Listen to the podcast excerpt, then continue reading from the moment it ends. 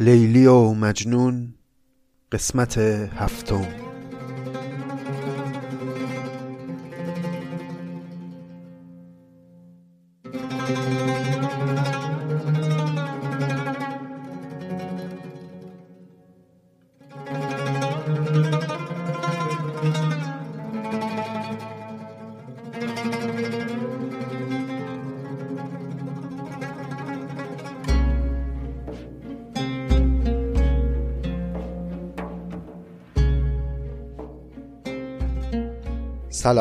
این هفتاد و هفتمین قسمت از پادکست نظامی گنجوی است که من مفتخرم.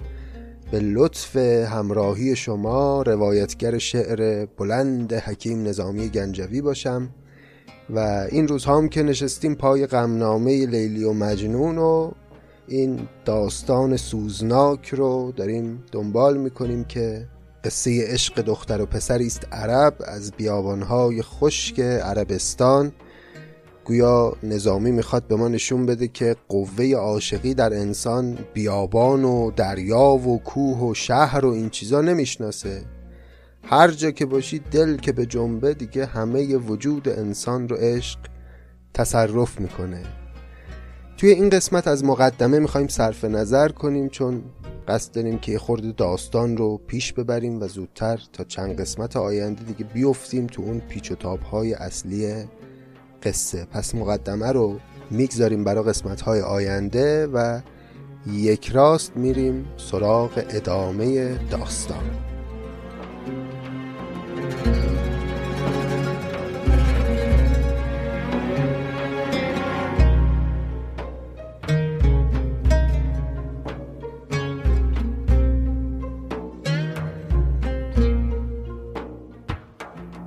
خاطر عزیزتون هست دوستان که ماجرا به اونجا رسیده بود که افرادی از قبیله لیلی به دستور بزرگ قبیلهشون تصمیم گرفتن بکشن مجنون رو. می‌گفتن که این جوان دیوانه انقدر که ابراز علاقه می‌کنه علنی به لیلی باعث شده اسم قبیله ما بیفته سر زبونها و ما بشیم انگشت نمای اعراب. این شد که تصمیم گرفتن مجنون رو از سر راه بردارن. خبر رسید به پدر مجنون که آفت نارسیده دریاب. برو پسر تو پیدا کن ببین کجاست که اینا الان دنبالشن و اگه پیداش بکنن دیگه کار از کار گذشته. دیدیم که پدر مجنون به چه حالی افتاد و چقدر نگران و پریشان شد منتها هر جا رو گشت پسر رو پیدا نکرد. کار به اونجا رسید که اینها فکر کردن مجنون مرده یا شاید حیوانی او رو دریده. و ناامید داشتن می شدن که در نهایت یک رهگذری در یک خرابه ای دید مجنون رو و اومد خبر داد به آمریان که یک کسی با چنان وضع آشفته ای در فلان خرابه ای افتاده و من دیدمش. پدر مجنون رفت به سرعت خودش رو رسوند و پسر رو دید که اوریان و پریشان یه گوشه ای افتاده سرش گذاشته رو خاک و واسه خودش داره شعر می‌خونه فارغ از همه دنیا. اومد جلو سلام کرد به پسر و مجنون همین که دید پدرش رو جا خورد و شرمنده شد از اون حال نظار آشفته ای که داره و از اینکه اینطور پدر خودش رو غمگین می‌کنه با این حالی که داره. عذرخواهی کرد از پدر و یه جورایی گفت من تقصیری ندارم در این احوالی که بهش دچار شدم. مجنون چو صلابت پدر دید در پای پدر چو سایه غلطید کی تاج سر و سریر جانم عذرم بپذیر ناتوانم. دانی که حساب کار چون است سررشته ز دست ما برون است.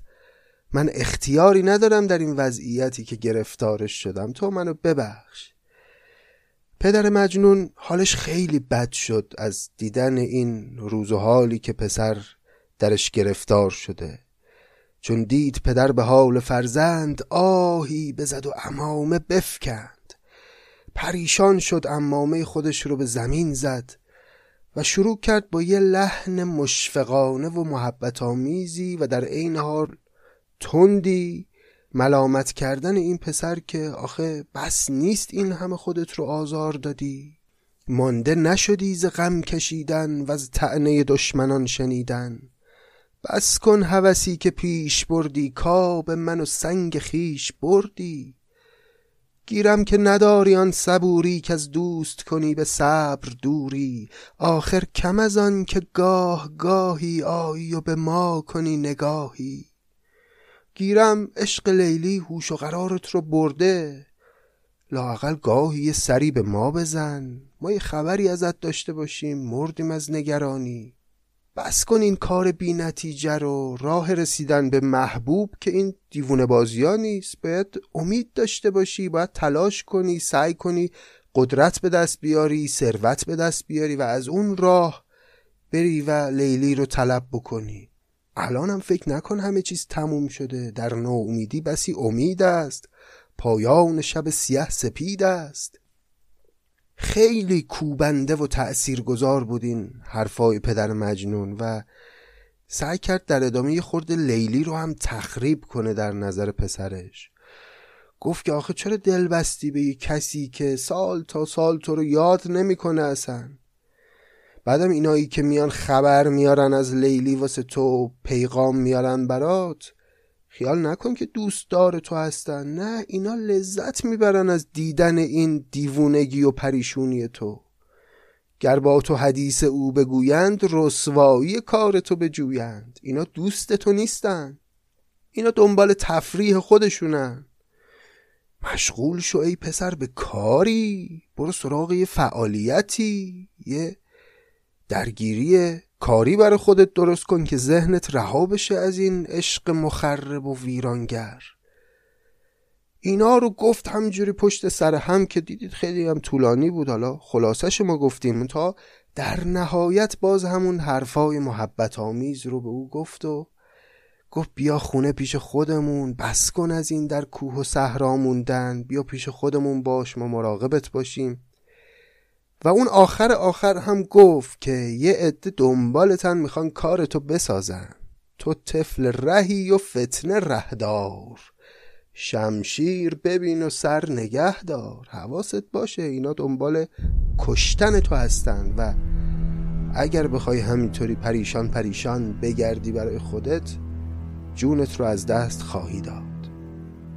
اینا سخنان طولانی پدر مجنون بود خطاب به او و ما هم تا اینجا خوندیم در قسمت قبل. حالا بریم و پاسخ مجنون رو به پدرش بشنویم از زبان حکیم نظامی گنجلی.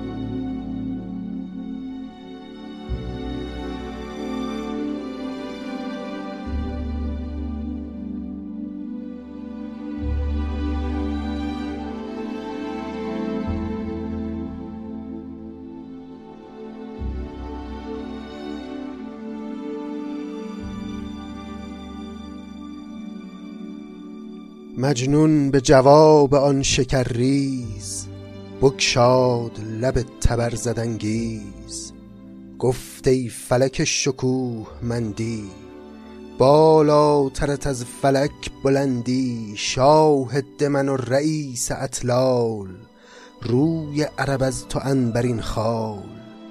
درگاه تو قبله سجودم زنده به وجود تو وجودم. خواهم که همیشه زنده مانی. خود بی تو مباد زندگانی. زین پند خزینه ای که دادی بر سوخت مرهمی نهادی. لیکن چه کنم من سیه روی؟ کفتاده به خود نیم در این کوی.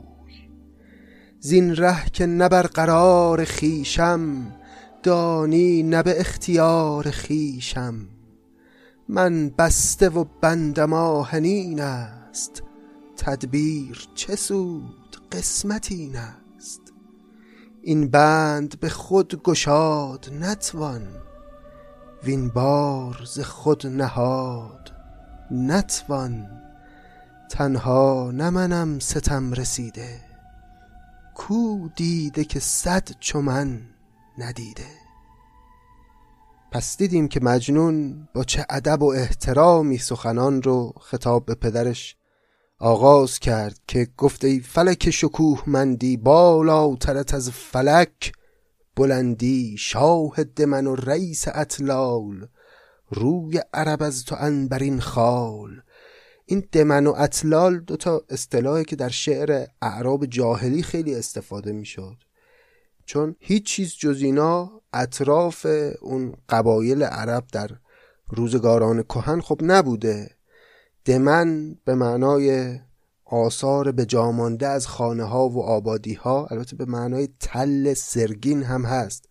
اما بیشتر تو اون شعرها همین معنای خرابه ها یا روستاهای باقی مانده از گذشته رو میده. اطلال هم جمع تلله یعنی اون شنهای روان که به صورت یه تپهی در می اومدن به اینا گفتن اطلال. کلی تو اون اشعار اعراب جاهلی مضمون ساخته شده با این دمن و اطلال.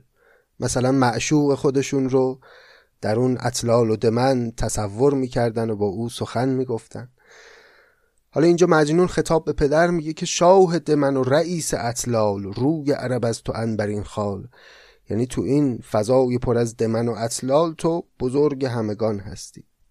با یه چنین الفاظی پدر رو خطاب قرار داد و بعد گفت زین پند خزینه ای که دادی بر سوخته مرهمی نهادی. این نصیحت های تو یه مرهمی بود روی زخم های من و ازت ممنونم بابت این سخنانی که گفتی. ولی لیکن چه کنم من سیه روی؟ کفتاده به خود نیم در این کوی. مگه دست خودمه به این روزگار افتادم. زین ره که نه بر قرار خیشم دانی نه به اختیار خیشم من اختیارم دست خودم نیست من بسته و بندم آهنین است. تدبیر چه سود قسمت این است. در نهایت هم گفت تنها نه منم ستم رسیده کو دیده که صد چو من ندیده؟ مگه تو دنیا فقط منم که به هم ستم رسیده حال خرابی دارم اوضاع خوبی ندارم؟ کو دیده که صد چو من ندیده؟ کدوم چشمی هست که صد تا مثل من رو ندیده باشه؟ مثل من آدم زار نزار مسکین مفلس در این دنیا زیاده. سایه نه به خود فتاد در چاه بر اوج به خیشتن نشد ماه. اینم در ادامه حرفاش میگه مجنون. در راستای همین که همه چیز رو جبری داره می‌بینه. یعنی اگه من به این بدبختی افتادم مجبورم دست خودم نیست. جبر تقدیر و سرنوشت منو به این روز انداخته. از اون طرف کسی هم اگر حالش خوبه و خوشبخته او هم قسمتش این بوده. سایه نبه خود فتاد در چاه بر اوج به خیشتن نشد ماه. از پیکر پیل تا پر مور کس نیست که نیست بر وی این زور. همه مجبورن در این دنیا. از پیکر پیل بگیر تا پر مور همه یه زوری بالا سرشونه. سنگ از دل تنگ من بکاهد. دلتنگی خیشتن که خواهد؟ بخت بد من مرا بجوید بدبختی راز خود که شوید. کی می‌تونه بدبختی رو از خودش با آب بشویه؟ کسی که تقدیرش بدبختی است محکوم به بدبختی. گر دست رسی بودی در این راه. من بودم یا آفتاب یا ماه. چون کار به اختیار ما نیست به کردن کار کار ما نیست. خوشدل نزیم من بلاکش. وان کیست که دارد او دل خش چون برق ز خنده لب ببندم ترسم که بسوزم ار بخندم. گویند مرا چرا نخندی؟ گریه است نشان دردمندی. ترسم چون نشاط خنده خیزد سوز از دهنم برون گریزد. من میترسم بخندم که مثل اون برقی که در آسمان وقتی میخنده خندیدنش همانا و سوختنش همانا من هم بسوزم از خنده. میترسم دهنم رو به خنده باز کنم سوز درونم بیرون بریز خودم و دیگران رو آتش بزنه. گویند مرا چرا نخندی؟ گریه است نشان دردمندی ترسم چون نشاط خند خیزد سوز از دهنم برون گریزد. کپکی به دهن گرفت موری می کرد بر آن ضعیف زوری زد قهقه مور بیکرانی کی کبک تو این چنین ندانی. شد کپک دری ز قهقه سست که این پیشه من نه پیشه توست. چون قهقه کرد کبک حالی. منقار زمور کرد خالی. هر قهقه که چنین زند مرد شک نه شکوه از او شود فرد. خنده که نه در مقام خیش است در خورد هزار گریه بیش است. اینم یه حکایتی بود که مجنون در ادامه حرفاش برای پدرش تعریف کرد. باز می‌بینیم این حرفای مجنون نشون میده که این جوان گرچه دیوانه است اما در عین حال از اون دیوانگان خردمند از اون دیوانگان هوشیاره و از دانشی و حکمتی برخورداره. این چند بیت رو در ادامه اون ابیاتی گفت که می‌گفت ترسم چون نشاط خنده خیزد سوز از دهنم برون گریزد. من نمی‌خوام بخندم. بعد این حکایته رو اوورد بعدش که آره یه کپکی یه موری رو گرفته بود و می‌خواست بخوره موره رو و این مورچه یهو شروع کرد به خندیدن و قهقه زدن. قهقه کردن صفتی است که برای کبک میگن به خاطر اون آواز مخصوصی که داره. اگر به کوه ها رفته باشید حتما صدای کبک رو از دوردست شنیدید. که شبیه قهقه کردنه. این مورچه وقتی کپک او رو گرفته بود شروع کرد به قهقه کردن. کپکی یه دفعه تعجب کرد. شد کپک دریز قهقه سوست که این پیشه من نه پیشه توست. گفت این کار منه تو چطور میخندی؟ و مورچه با یه حالتی مسخره کرد کپک و گفت تو مثل من خوب نمی‌تونی بخندی. کپک بهش برخورد و دهنشو باز کرد که خنده خودشو نشون بده. و این مورچه از دهانش افتاد و فرار کرد. ما رو یاد حکایت روباه و زاغ معروف میندازه دیگه تو کتاب های فارسیمون. کوچولو که بودیم خونده بودیم.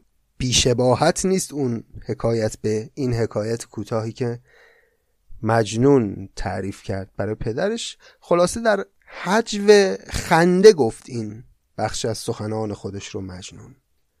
چون من ز پی عذاب و رنجم راحت به کدام اشو سنجم. آن پیر خری که می‌کشد بار تا جانش هست می کند کار. آسودگی آنگهی پذیرد که زیستن چنین بمیرد. یعنی منم خودم طالب رنج و عذابم. تا روزی که بمیرم از این عذاب و از این رنج دلم می‌خواد که در همین سختی بمونم. در عشق چه جای بیم تیغ است؟ تیغ از سر عاشقان دریغ است. عاشق ز نهیب جان نترسد جانان طلب از جهان نترسد. عاشق که ترسی از تیغ و شمشیر نداره. در عشق چه جای بیم تیغ است؟ منتها تیغ از سر عاشقان دریغ است.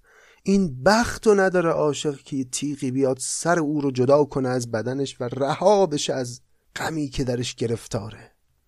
این افتخار عاشقی که در راه معشوق جان بده.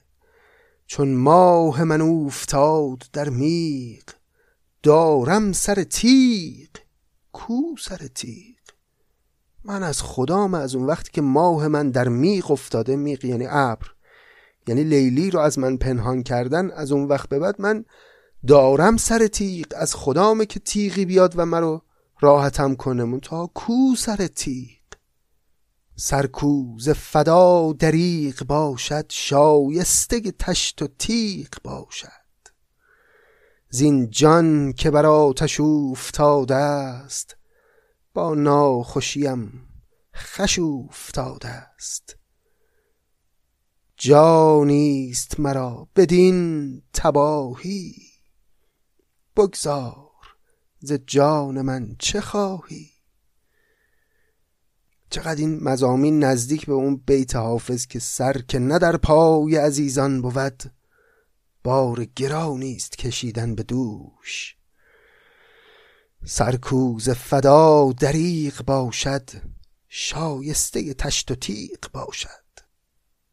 سری که این افتخار رو نداشته باشه که فدای معشوق بشه چه بهتر که تشتی بذاری و تیغی بیاری و از بدن جداش کنی. زین جان که بر آتش افتاده است با ناخوشیم خوش افتاده است. خوشترین حال من همین ناخوشی است برای لیلی. جانیست مرا بدین تباهی. بگذار ز جان من چه خواهی؟ این بود پاسخ مجنون به اون همه اتاب و نصیحت و پند پدرش. آب پاکی و ریخت دیگه رو دست پدر که امیدی به من نداشته باش. من درمان پذیر نیستم. چقدر تلاش می‌کنی؟ از جون من چی می‌خوای؟ من دیگه تباه شدم رفت. جا نیست مرا بدین تباهی. بگذار ز جان من چه خواهی؟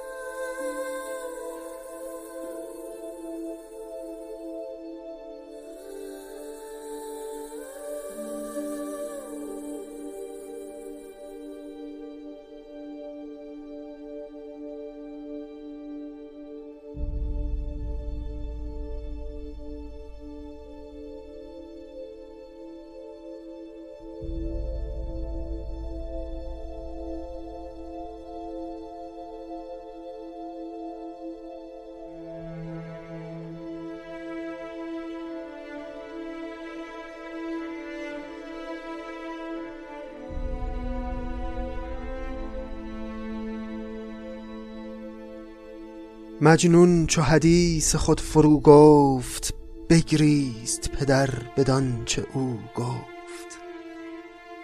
زین گوش پدر نشسته گریان زان سو پسر افتاده اوریان عجیب تصویر تأثیرگذاری است مجنون که حرفاش تموم شد حق حق پدر زد زیر گریه. با اون حیبتش تصور کنید رئیس قبیله آمریان. یه عرب رئیس قبیله رو تصور کنید اومده فرزند خودش رو گوشه خرابه ای پیدا کرده و هرچه او رو نصیحت می‌کنه این پسر میگه من راهی پیش روی خودم نمی‌بینم مگر تباهی. مجنون چو حدیث خود فرو گفت بگریست پدر بدان چه او گفت. زین گوش پدر نشسته گریان زان سو پسر افتاده اوریان پس بار دگر به خانه بردش بنواخت به دوستان سپردش. وان شیفته دل به شور بختی می کرد صبوری به سختی.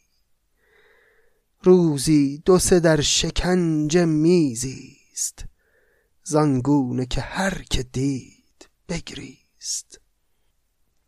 پس باز پدر مجنون دیگه به هر طریقی که بود او رو برد به خانه و به دوستان سپرد و تیمارش کرد و سعی کرد که یه خورده حالش رو بهتر کنه و مجنون هم مدتی با صبوری تحمل می‌کرد و در خانه مونده بود تا حالا حداقل اون خطری که از سمت قبیله لیلی بود رفت بشه. روزی دو سه در شکنجه میزیست. زانگونه که هر که دید بگریست. پس پرده درید و آه برداشت. سوی در و دشت راه برداشت. میزیست به رنج و ناتوانی میمرد. کدام زندگانی؟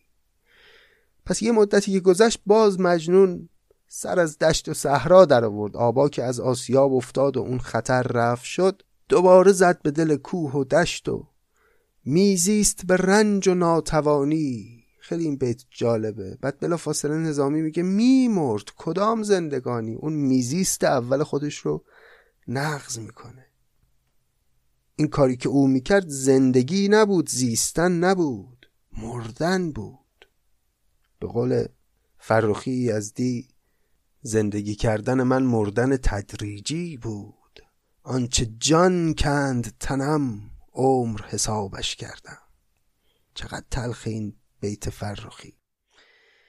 مجنون هم میزیست به رنج ناتوانی میمرد کدام زندگانی؟ چون گرم شدی به عشق وجدش بردی به نشاتگاه نجدش. باز رفت به کوه نجد. بر نجد شدی چو شیر سرمست آهن بر پای و سنگ بر دست. چون بر زدی از نفیر جوشی گفتی غزلی به هر خروشی. از هر طرفی خلایق انبوه نظاره شدی به گرد آن کوه. هر نادره ای که او شنیدند در خاطر و در قلم کشیدند.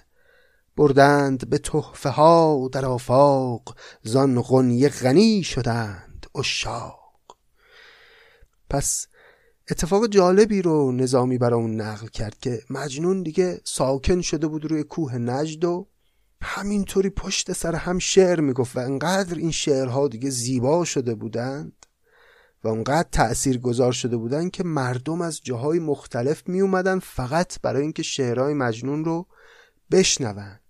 از هر طرفی خلایق انبوه نظاره شدی به گرد آن کوه. هر نادره ای که از او شنیدند در خاطر و در قلم کشیدند.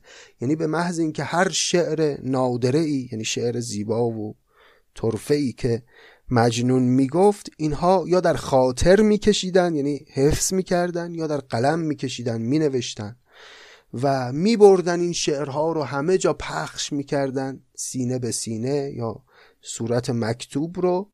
و اینطوری روز به روز دیگه شهرت مجنون افزوده می‌شد. بردند به تحفه ها در آفاق مثل یه تحفه ای این غزل ها رو می بردند زان غنیه غنی شدند اشیاق. غنی هم یعنی ثروت یه چیز ارزشمند. یعنی از اون شعرهای ارزشمند مجنون اشاق در همه جای سرزمین های عرب غنی شدند. شعرهای عاشقانه سوزناک گیرشون اومد که به معشوقهای خودشون بگن. و اینجوری شد که دیگه روز به روز بر شهرت و محبوبیت و البته دیوانگی مجنون اضافه شد. این شعرهای مجنون کلا در داستان نقش مهمی داره. یعنی این که نظامی هی تأکید می‌کنه رو شاعر بودن مجنون این یه موضوع خیلی حاشیه‌ای نیست. یعنی در ادامه می‌بینیم که اصلا این شعره چه نقش جالبی رو بازی می‌کنه. اما خب ما خیلی وقته که از لیلی خبر نداریم. بیشتر داستان ما رو با مجنون پیش آورده و تا اینجای قصه جز فرازهای کوتاهی که نظامی ما رو به حال و هوای لیلی ارجا داده بیشتر ما شخصیت مجنون رو شناختیم بیشتر درباره مجنون شنیدیم از نظامی. ولی از اینجای داستان نظامی دیگه می‌خواد بره سراغ لیلی و یه کمی بیشتر حال و هوای لیلی رو برای ما بیان بکنه. پس بشنوید از حال و احوال معشوق جناب مجنون یعنی لیلی.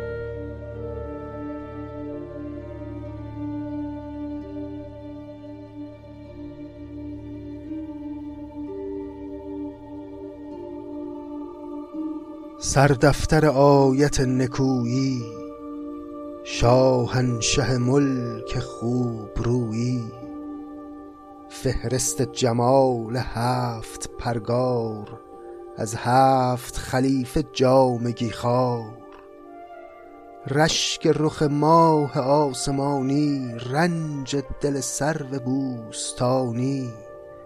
منصوب گشای بیم و امید میراث ستان ماه و خورشید. محراب نماز بت پرستان قندیل سرای و سرو بستان. هم خوابه عشق و هم سر ناز هم خازن و هم خزینه پرداز. پیرایه گر پرند پوشان سرمایه ده شکر فروشان. دلبند هزار در مکنون زنجیر بر هزار مجنون.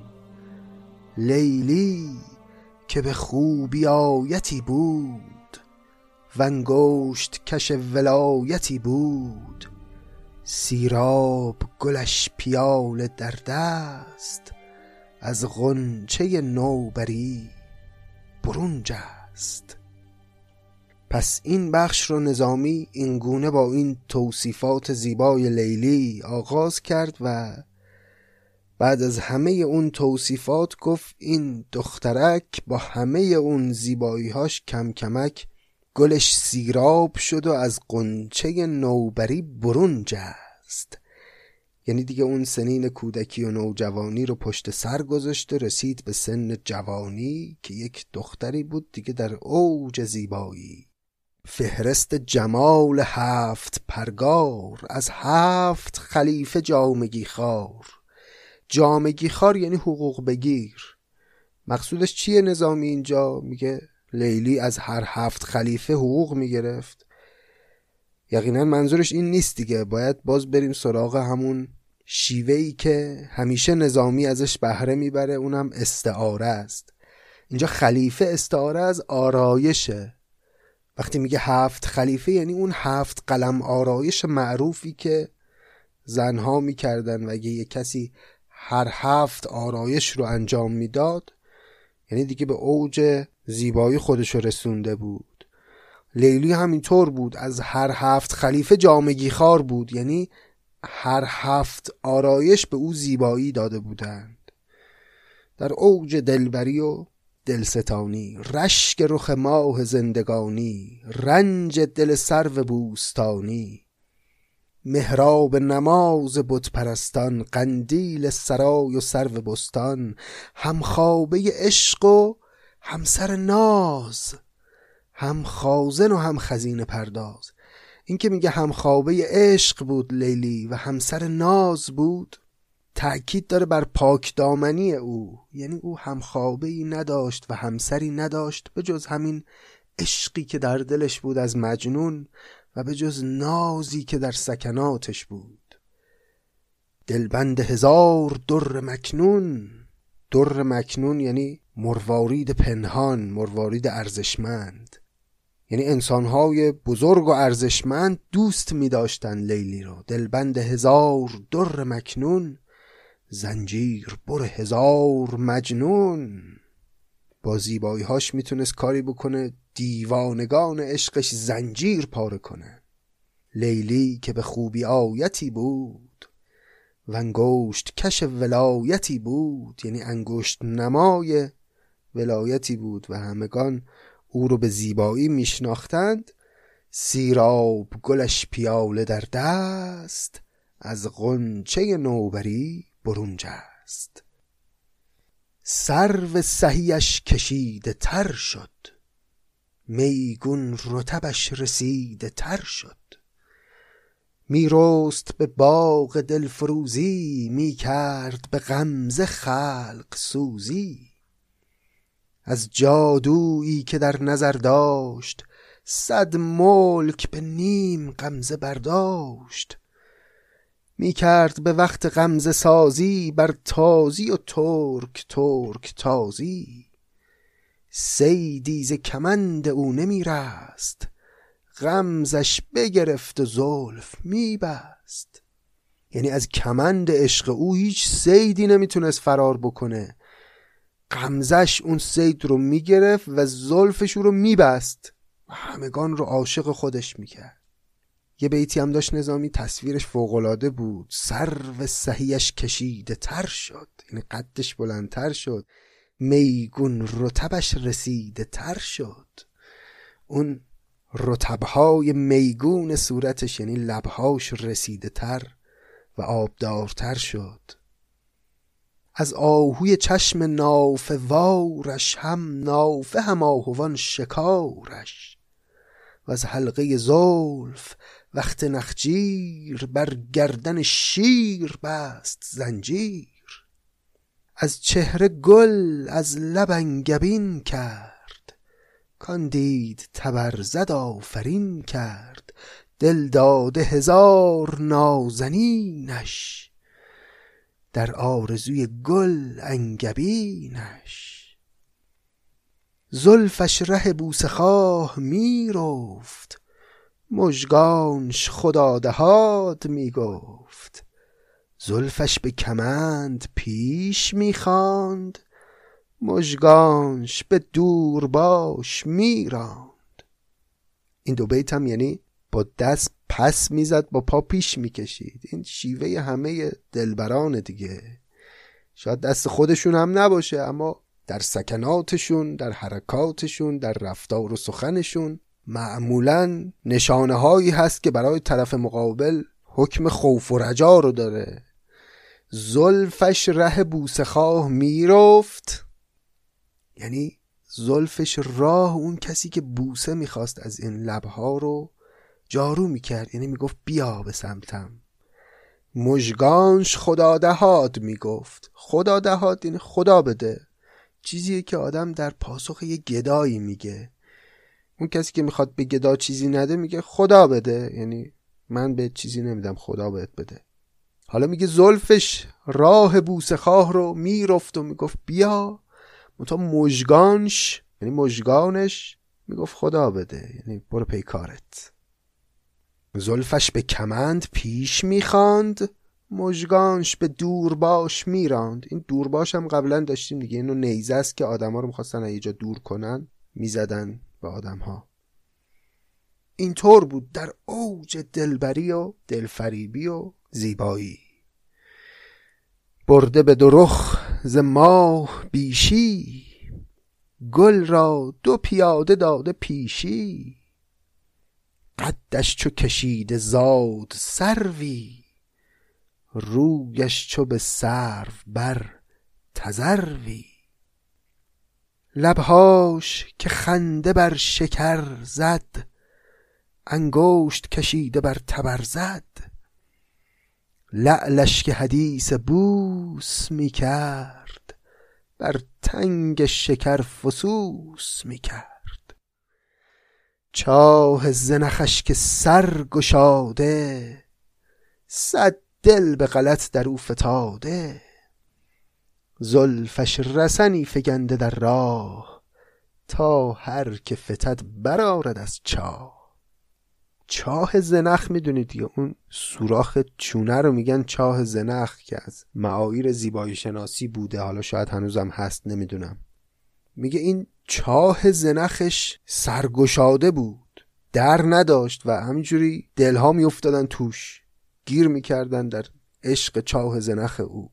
چاه زنخش که سرگشاده صد دل به غلط در او فتاده. بعد برای اینکه این دلهایی که افتادن تو چاه زنخ بیان بیرون چیکار می‌کرد؟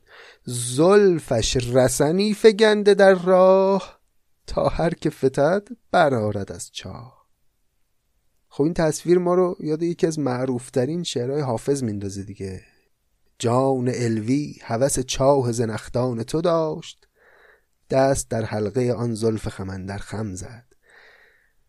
چقدر نظامی حقیقتا مضمون و تصویر هدیه کرده به شاعران پس از خودش که البته اونها هم تصاویر نظامی رو گرفتن و به بهترین شکل ارائه دادن و نوش جونشون البته. ولی جایگاه نظامی حقیقتا به عنوان یکی از مهمترین پله هایی که سعدی و حافظ از اون بالا رفتن قابل بررسی و قابل شناسایی است. خلاصه.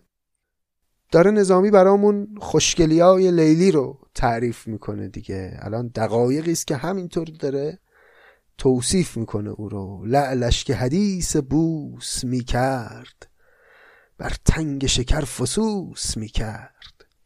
چاه زنخش که سر گشاده صد دل به غلط در او فتاده. زلفش رسنی فگنده در راه تا هر که فتد برارد از چاه. اما با این همه ناز و دلستانی خون شد جگرش ز مهربانی. با همه این زیبایی ها و دلبری ها جیگرش خون بود از مهربانی از قصه عشق مجنون. در پرده که راه بود بسته می بود چو پرده برشکسته. می رفت نهفته بر سر بام نظاره کنان ز صبح تا شام. تا مجنون را چگونه بیند؟ با او نفسی کجا نشیند؟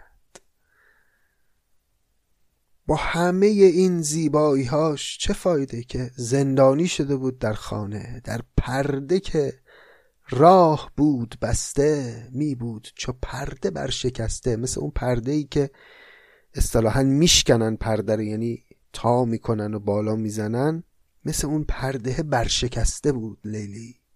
گوشه خونه افتاده بود می‌رفت نهفته بر سر بام یواشکی می‌رفت سر بام اطراف و نگاه می‌کرد شاید از دور ببینه مجنون رو. نظاره کنان ز صبح تا شام تا مجنون را چگونه بیند با او نفسی کجا نشیند؟ او را به کدام دید جوید با او غم دل چگونه گوید؟ از بیم رقیب و ترس بدخواه پوشیده به نیم شب زدی آه. دیگه جرأت گریه و آه و ناله هم نداشت. از ترس این بدخواهانی که می‌رفتن بعد برای مجنون مشکل درست می‌کردن پوشیده به نیم شب زدی آه. چون یادمونه دیگه قبلا انقدر لیلی بیتابی و گریه کرد که یه سری از این اطرافیانش رفتن به رئیس قبیله گفتن بریم مجنون رو بکشیم. حالا از ترس اینکه اینا بدخواهی بکنن دوباره جلوی دیگران خودش رو غمگین نشون نمی‌داد. چون شمع به زهر خنده میزیست. شیرین خندید و تلخ بگریست. مثل شم که وقتی میخنده داره میخنده. نور میده زیباست. اما داره میسوزه. لیلی هم خندش مثل خنده شم بود. زهر خنده بود. شیرین میخندید. در ظاهر اما در پنهان تلخ میگریست. گل را به سرشک میخراشید و از چوب رفیق میتراشید. چقدر تلخ این مصره تنهای تنها شده بود لیلی هیچ کس را نداشت که حرفشو به او بزنه. کاملا این عشق و در ظاهر خودش پنهان کرده بود. از چوب رفیق میتراشید. میسوخت به آتش جدایی. نه دود در او نه روشنایی. آینه درد پیش می داشت مونس ز خیال خیش می داشت. شاید تجربه کرده باشید یه وقتایی که آدم خیلی تنهاست حرف آدم و هیچ کس نمی‌فهمه. تو خیال خودش یه انسانی رو می‌سازه که او می‌فهمه این حرفا رو. و شروع می‌کنه حرف زدن و درد دل کردن با اون شخصیت خیالی. آینه درد پیش می داشت مونس ز خیال خیش می داشت پیدا شغبی چو باد می کرد پنهان جگری چو خاک می خرد شغب هم یعنی شور و غوغا و فتنه یعنی در ظاهر و در پیدا مثل باد شغب می کرد فتنه می کرد دلبری می کرد یه دختری بود در اوج کمالات و زیبایی و منتها پنهان جگری چو خاک می‌خرد جز سایه نبود پردهدارش. جز پرده کسی نغم گسارش. از بس که به سایه راز می گفت همسایه او به شب نمی خفت می ساخت میان آب و آتش. گفتی که پریست آن پریوش.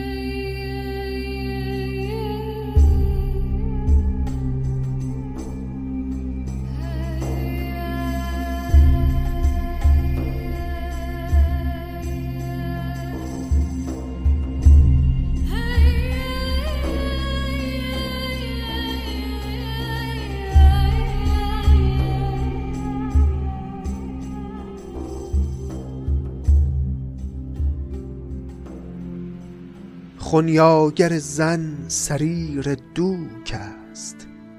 تیر آلت جعبه ملوک است.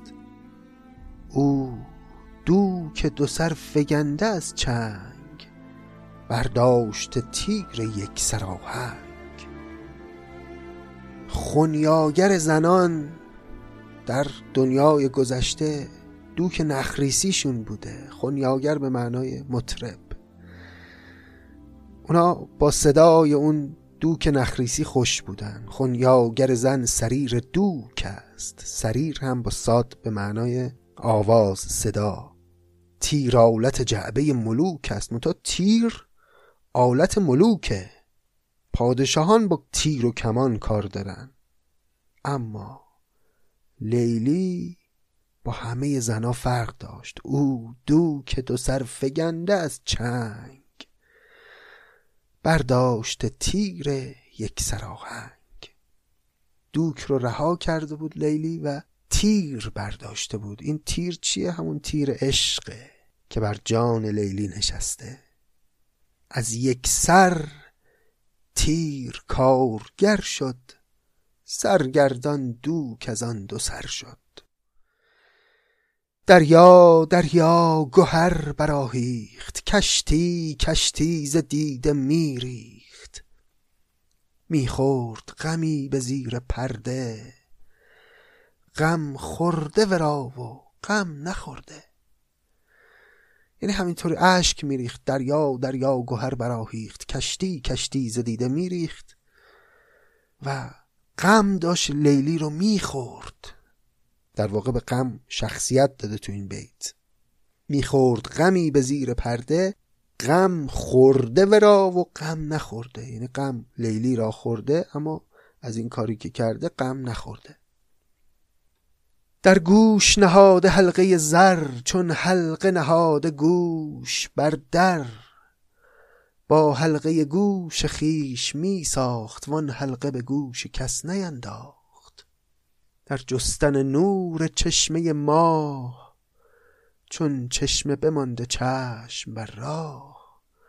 تا خود که بدو پیام یارد زارام دلش سلام یارد کارش این شده بود که منتظر بود یه پیغامی یه نشانه ای از مجنون به او برسه.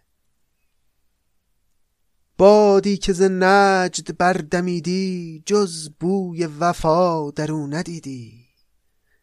وبری که از آن طرف گشادی جز آب لطف بدو ندادی. هر جا که ز کنج خانه می‌دید بر خود غزلی روا نمی‌دید. هر طفل که آمدی ز بازار بیتی گفتی نشانده بر کار. هر کس که گذشت زیر بامش می‌داد به بیتکی پیامش. لیلی که چنان ملاحتی داشت در نظم سخن فساحتی داشت ناسفت دری و در همی سفت. چون خود همه بیت بکر می‌گفت. چی میگه تو این ابیات نظامی؟ میگه که مدام از این طرف اون طرف شعر می‌رسید برا لیلی. این شعرها شعرهای کی بود؟ شعرهای مجنون. که نظامی گفت می اومدن مردم از همه جا شعرهای او رو حفظ می‌کردن یا مینوشتن. خیلی این شعرها رو می آوردن واسه لیلی میخوندن. یا می اومدن جلو خونهشون همینجور به آواز میخوندن و رد می‌شدن. یا نه یه کاغذی مثلا میرسوندن به او که این شعرها توش نوشته شده بود. هر طفل که آمدی ز بازار بیتی گفتی نشانه بر کار. هر کس که گذشت زیر بامش می‌داد به بیتکی پیامش. یه بیتی از شعرهای مجنون رو می‌خوند و این پیامی بود برای لیلی از طرف مجنون. یعنی همه مردم شده بودن واسطه این دوتا و قضیه به همینجا هم متوقف نمیشه. لیلی که چنان ملاحتی داشت در نظم سخن فساحتی داشت. ناسفت دری و در همی سفت؟ چون خود همه بیت بکر می‌گفت پس لیلی هم اهل فساحت بود. او هم بلد بود شعر بگه. و همونطور که خودش دختر بکری بود بیتهای بکر می‌گفت در پاسخ مجنون. بیتی که ز حسب حال مجنون خواندی به مثل چو در مکنون. آن را دگری جواب گفتی آتش بشنیدی آب گفتی. پنهان ورقی به خون سرشتی وان بیتک را بر او نوشتی بر راه گذر فگندی از بام. دادی ز سمن به صرف پیغام. پس می اومد با یه خون جگری بیتی رو شعری رو در پاسخ به اون شعری که از مجنون شنیده می نوشت. و از سر بام مینداخت جلو پای رهگذری. پنهان ورقی به خون سرشتی وان بیتک را برو نوشتی. بر راه گذر فگندی از بام دادی ز سمن به صرف پیغام. اینجوری از سمن که خود لیلیست پیغام ها می‌رفت برای صرف که مجنونه.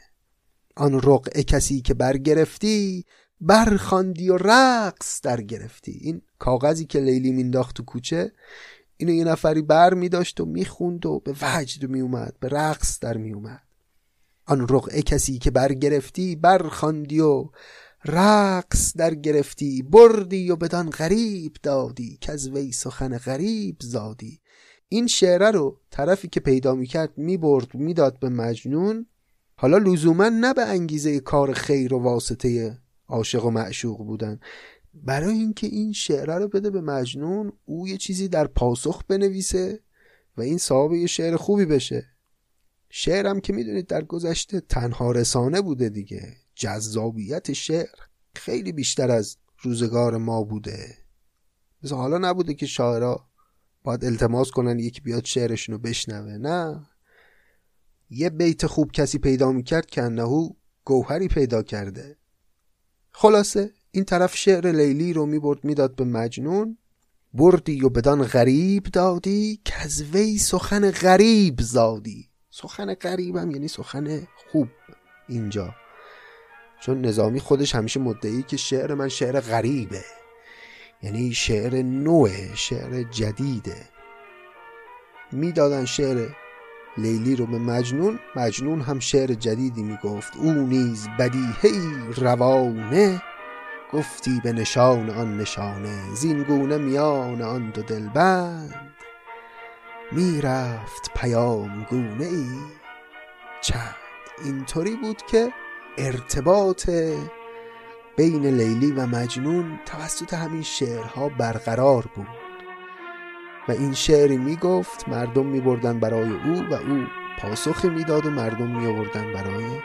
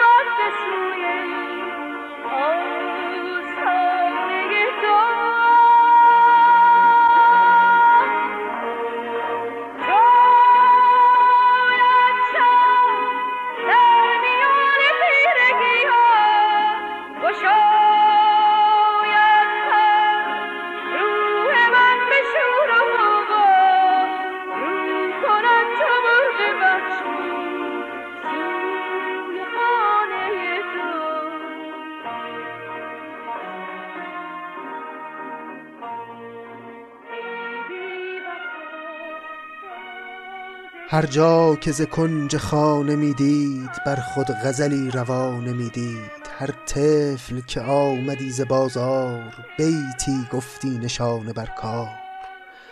هر کس که گذشت زیر بامش می‌داد به بیتکی پیامش.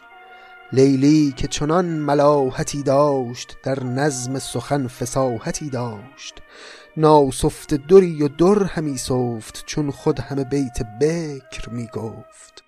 بیتی که ز حسب حال مجنون خواندی به مثل چو در مکنون. آن را دگری جواب گفتی آتش بشنیدی آب گفتی. پنهان ورقی به خون سرشتی وان بیتک را بر او نوشتی. بر راه گذر فگندی از بام دادی ز سمن به صرف پیغام. آن رقعه کسی که برگرفتی برخواندی و رقص در گرفتی بردی و بدان غریب دادی که از وی سخن غریب زادی. او نیز بدیهی روانه گفتی به نشان آن نشانه. زین گونه میان آن دو دلبند می‌رفت پیام گونه ای چند. زاوازه آن دو بلبل مست هر بلبله ای که بود بشکست. زان هر دو بریشم خوش آواز بر ساز بسی بریشم ساز. یعنی به خاطر شعرهای این دو نفر دیگه غم تو دنیا نمونده بود. همه نوازنده ها شعرهای جدید داشتن برای اینکه آهنگای تازه بسازن. این کلمه بلبله هم که داشتیم به معنای غم و اندوهه. زاوازه آن دو بلبل مست هر بلبله ای که بود بشکست. اینجوریه دیگه معمولا شعر خوب از یک جان دردمندی برمیخیزه. منتها دیگرانی که می‌خونن این شعرهای خوبو حالشون خوش میشه. کیف می‌کنن. حالا خبر ندارن که اون شاعر چه رفته به روزگارش که این شعر تأثیرگذار رو گفته. زان هر دو بریشم خوش آواز بر ساز بسی بریشم ساز. بر رود رباب و ناله چنگ یک رنگ نوای آن دو آهنگ. زیشان سخنی به نکته راندن از چنگ زدن. ز نای خواندن. از نغمه آن دو هم ترانه مطرب شده کودکان خانه. کودکان خانه هم دیگه از شور ترانه های لیلی و مجنون مطرب شده بودن. از نغمه آن دو هم ترانه مطرب شده کودکان خانه. خسمان در تعنه باز کردند در هر دو زبان دراز کردند. ویشان ز بد گذاف گویان خود را به سرشک دید شویان. بودند بر این طریق سالی قانع به خیال چون خیالی. پس به این ترتیب یک سال در همین حال و هوا گذشت و در این یک سال لیلی همچنان حبس بود در خانه و از خانه بیرون نیامده بود و ارتباط بین لیلی و مجنون فقط از طریق شعر برقرار بود و اون خسمان و دشمنان هم که از طعنه زدن و خون به جگر کردن باز ایستاده بودند. خسمان در طعنه باز کردند. در هر دو زبان دراز کردند. زخم زبان می‌زدند. حرف در می آوردن و این دو نفر هم کاری از دستشون بر نمی اومد مگر اشک ریختن. ویشان ز بد گذاف گویان خود را به سرشک دیده شویان. قبار دلشونو با اشک چشمشون شستشو می‌دادند و بودند بر این طریق سالی قانع به خیال چون خیالی. اجازه بدید که همینجا دیگه سخن نظامی رو متوقف کنیم. اگرچه داستان به نظرم تازه وارد فرازهای جذابتر و قشنگترش شده. در ادامه هم باز نظامی از لیلی بیشتر برامون خواهد گفت و خواهیم دید که اتفاقاتی در پیشه خیلی ممنونم از همه شما که این قسمت رو هم همراه من بودید. سپاسگزار از همه محبت ها و همه حمایت های شما. ممنون از شمایی که پادکست نظامی رو به دوستان خودتون معرفی می‌کنید به کسانی که فکر می‌کنید علاقمند به ادبیات هستند کسانی که اهل هنر هستند به نظرم شعر نظامی بیش از هر سخن دیگه در زبان فارسی واجب بر اهل هنر به خصوص اهل هنرهای تجسمی که ارتباط برقرار بکنن باهاش. چون مخصوصا تو منظومه های هفت پیکر و خسرو و شیرین دیدیم که چقدر نشانه های مربوط به این هنرها نقش های جدی بازی می‌کنه و در لیلی و مجنون هم می‌بینیم که چقدر تصاویر نقش بازی می‌کنن و چقدر تصاویرن که داستان رو قوت میبخشن. رو این حساب من فکر می‌کنم که هیچ یک از متون ادب فارسی به اندازه آثار نظامی نمی‌تونه سودمند باشه برای رشته های مختلف هنری. و سپاسگزار خواهم بود اگر به دوستان اهل هنر خودتون به دوستان اهل ادب خودتون و دوستان اهل ذوق خودتون به دوستان عاشق خودتون پادکست نظامی رو معرفی کنید. و خیلی خیلی ممنونم از همه دوستانی که حمایت مالی می‌کنن از پادکست و کمک می‌کنن که چراغ خانش شعرهای نظامی در این پادکست روشن بمونه. خوب و سلامت و برقرار باشید. به امید روزهای خوب. تا قسمت آینده و ادامه داستان. خدا نگهدار.